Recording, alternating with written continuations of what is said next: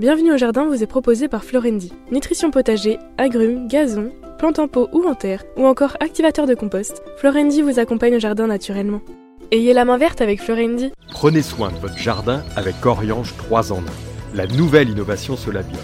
Insectes, acariens et maladies, un seul produit et c'est fini. Plantez, plantez encore. Gardez le rythme. Allez-y, vous êtes doués. Mettre les mains dans la terre. Nourrir, partager, faire grandir. Surprenez-vous. Fertiligène, révélez votre nature. Patrick, Roland, racontez-moi une histoire de plante, de jardin ou de jardinier.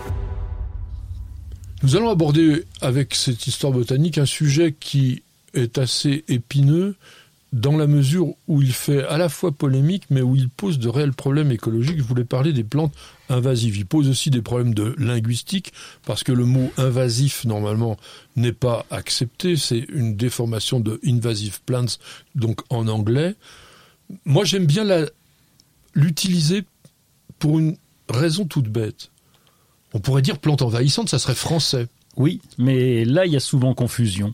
Parce qu'on nous dit, oui, le, le, le, le, liseron est invasif. Non, il est juste envahissant quand on le laisse faire. Voilà. Donc je pense qu'il faut utiliser ces deux termes, même si je ne fais pas partie de l'Académie française, que je regrette. on pourrait quand même discuter là-dessus. On va considérer, nous les jardiniers, on va avoir notre langage après tout, que, comme vient de le dire Roland, les plantes envahissantes sont des plantes indigènes dont le comportement naturel bah, a tendance à être conquérant.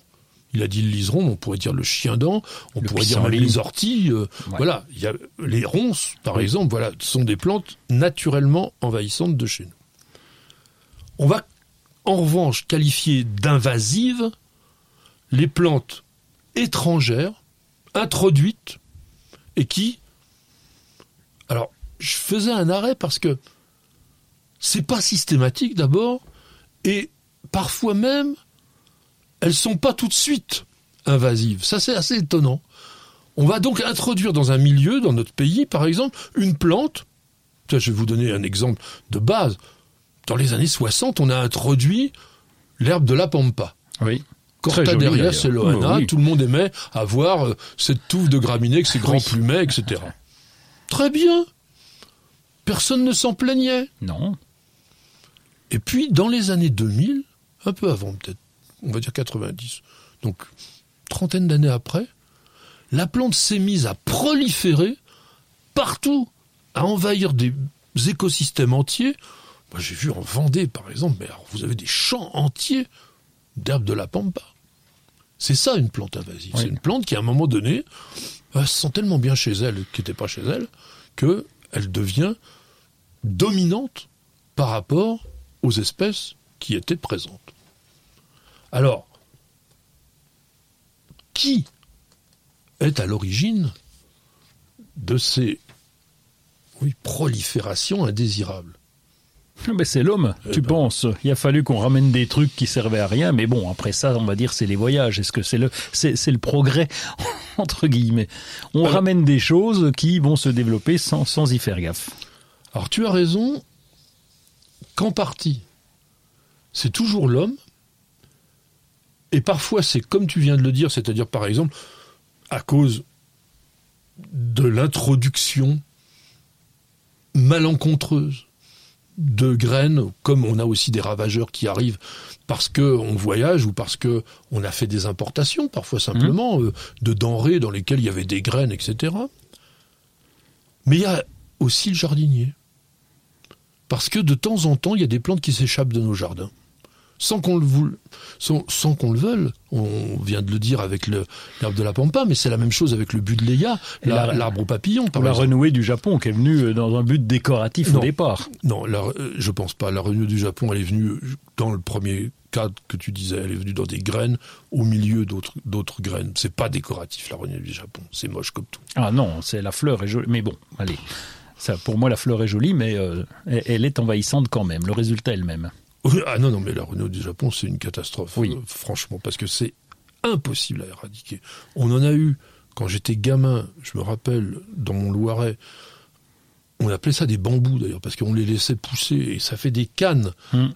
On avait recouvert l'endroit de béton.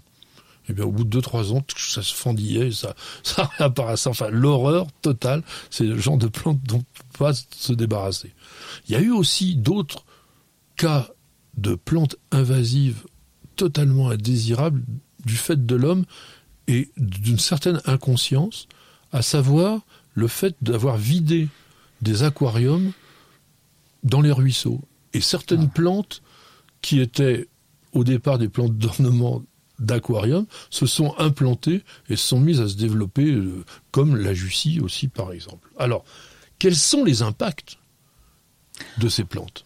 Ah ben l'impact peut être terrible. D'abord, c'est le, le biotope et la, toute la biodiversité qui va disparaître sous l'influence et sous la présence de ces, de ces plantes, euh, oh, j'allais dire parasites, mais euh, ces plantes euh, invasives. invasives, oui, c'est ça, invasives, oui. Par exemple, la renouée du Japon, une fois que tu l'as, elle est en place et tout ce qui poussait là, eh bien, ça va disparaître. Ça va et- disparaître. oui. Totalement.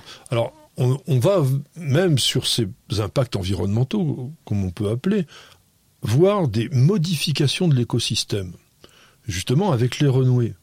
Parce que non seulement elles occupent tout le sol, mais elles changent les propriétés physico-chimiques du sol, le cycle qu'il y a naturellement dans le sol, du fait même de leur présence et de la façon dont elles, elles poussent. Et en plus, les feuilles qui d'année en année s'accumulent sur Oui. le sol et font une sorte de litière, eh bien modifient aussi la structure du sol. Donc là, les impacts environnementaux peuvent être très très lourds. Par exemple, si on prend les Carpobrutus edulis, C'est quoi ceux-là? Les griffes de sorcière, Ah oui, oui. on s'est rendu compte que dans les biotopes où elles étaient introduites, eh bien, on avait une disparition de 60% des espèces présentes précédemment. Parce qu'il y a une vraie conquête, une colonisation complète. Après, il y a des impacts sanitaires, avec certaines plantes comme l'ambroisie, par exemple. Ah oui, oui.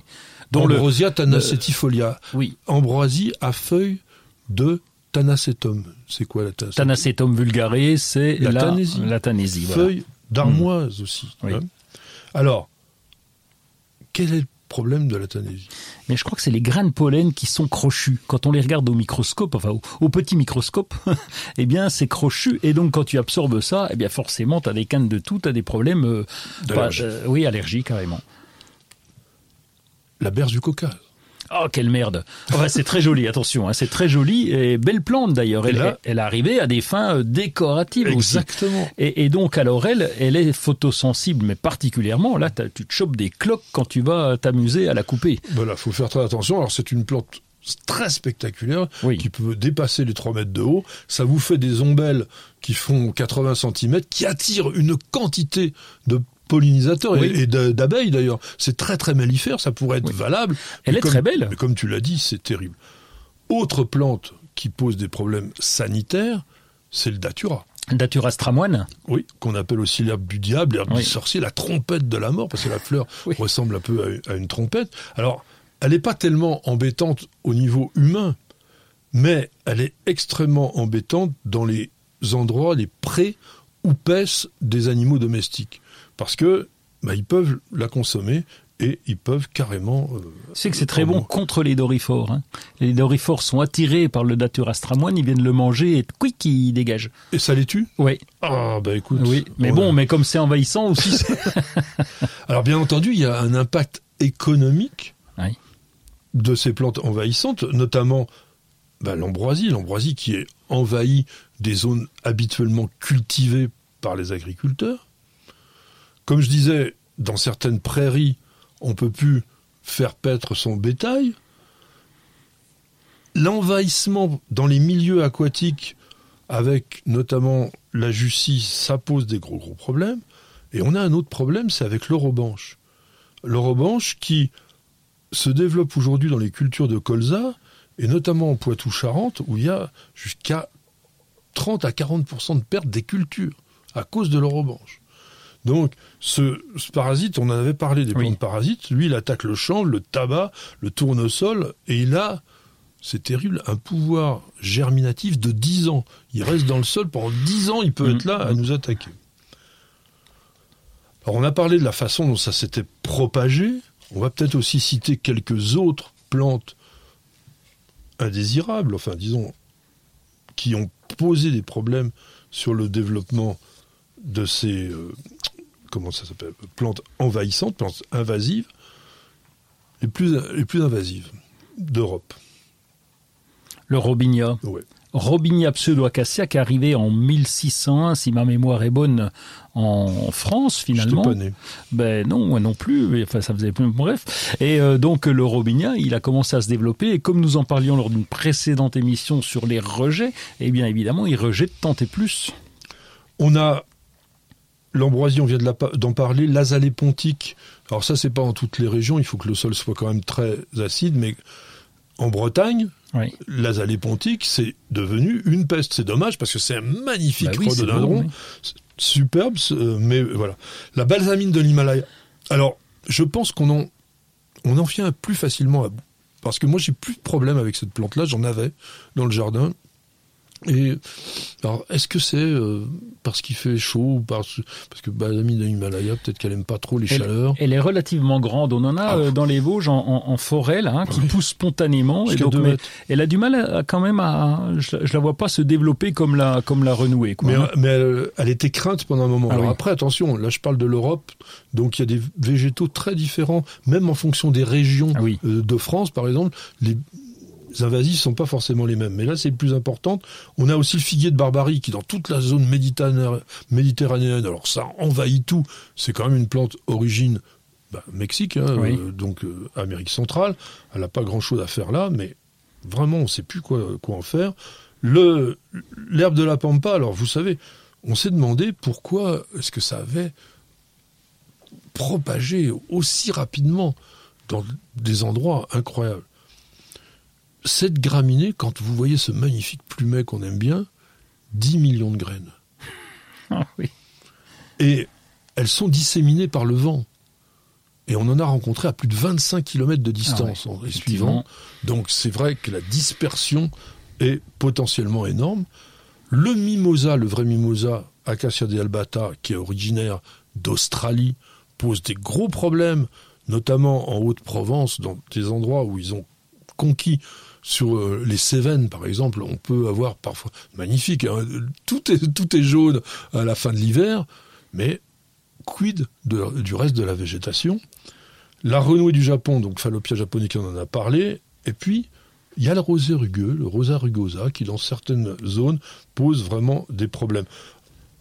Le senson en arbre, Baccharis alimifolia, qui peut produire un million de graines lui aussi, plutôt bord de mer. C'est une plante Mm. qu'on voit vraiment en bord de mer. Le Budleia davidi, donc ça c'était il y a quelques années, ça s'est calmé parce que toutes les variétés qui ont été produites ces dernières années sont stériles, donc on a moins ce problème. Mais là où il s'est implanté, j'en ai vu notamment dans les Pyrénées, ils avaient rien à faire là, et ouais, ils se développent quand même de façon importante.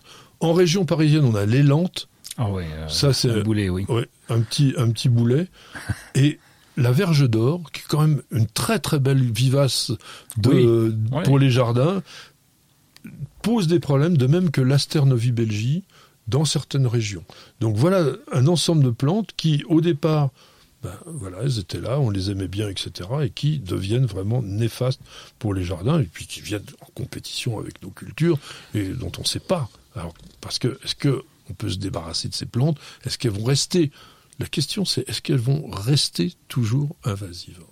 Il y a des écologistes qui sont capables aujourd'hui de montrer qu'il y a eu déjà des problèmes comme ça avec d'autres végétaux dans des temps plus anciens et que ça a fini par se calmer. Et il y a un exemple de ça, c'est Colerpa taxifolia. Ça te dit quelque chose? Oui, Colerpa taxifolia, c'est quoi? C'est la- c'est l'algue verte C'est Ouais, pas, c'est c'est ça enfin, c'est ouais. pas l'algue verte, c'est une plante qui pousse dans la mer Oui. et qui avait été jetée par hasard d'un aquarium de du musée océanographique de Monaco. Il y avait quelqu'un qui s'était dit tiens c'est pratique, je vais, Je vais tout balancer. je vais tout balancer et ça avait complètement bouffé les herbiers de Posidonie qui sont donc des lieux de reproduction importants pour les poissons en Méditerranée et Oui, dans les années 80, on en a fait vraiment des gorges chaudes et aujourd'hui, Colerpa taxifolia, on la voit plus. Bon, Alors est-ce que parce que l'eau a monté en température, est-ce que parce que l'écologie euh, naturelle, l'équilibre écologique naturel s'est fait Je ne sais pas. En tous les cas, on peut aussi se dire que il faut surveiller ces plantes-là, oui. il faut être très attentif, mais qu'au bout d'un moment, peut-être que la nature fait bien les choses. Oui. Mais c'est quand même l'homme qui a toujours fait le, fait le bazar. T'as beau me faire la différence entre l'homme ou le jardinier, c'est quand même lui qui va s'épancher un peu à droite à gauche et qui permet à ces plantes-là de se développer. Oui, mais pas, forcément. On pourrait aussi imaginer que un animal transmette aussi euh, parce qu'il voyage moins que nous. Ah bah Mais- oui, il prend ouais, pas l'avion quand même l'animal. Et les oiseaux migrateurs. Oui, c'est vrai. Mais Non, bon, mais- on n'a on n'a pas eu de cas euh, avérés euh, par des oiseaux migrateurs. Non, j'essaye de défendre un petit Ouais, peu l'indéfendable.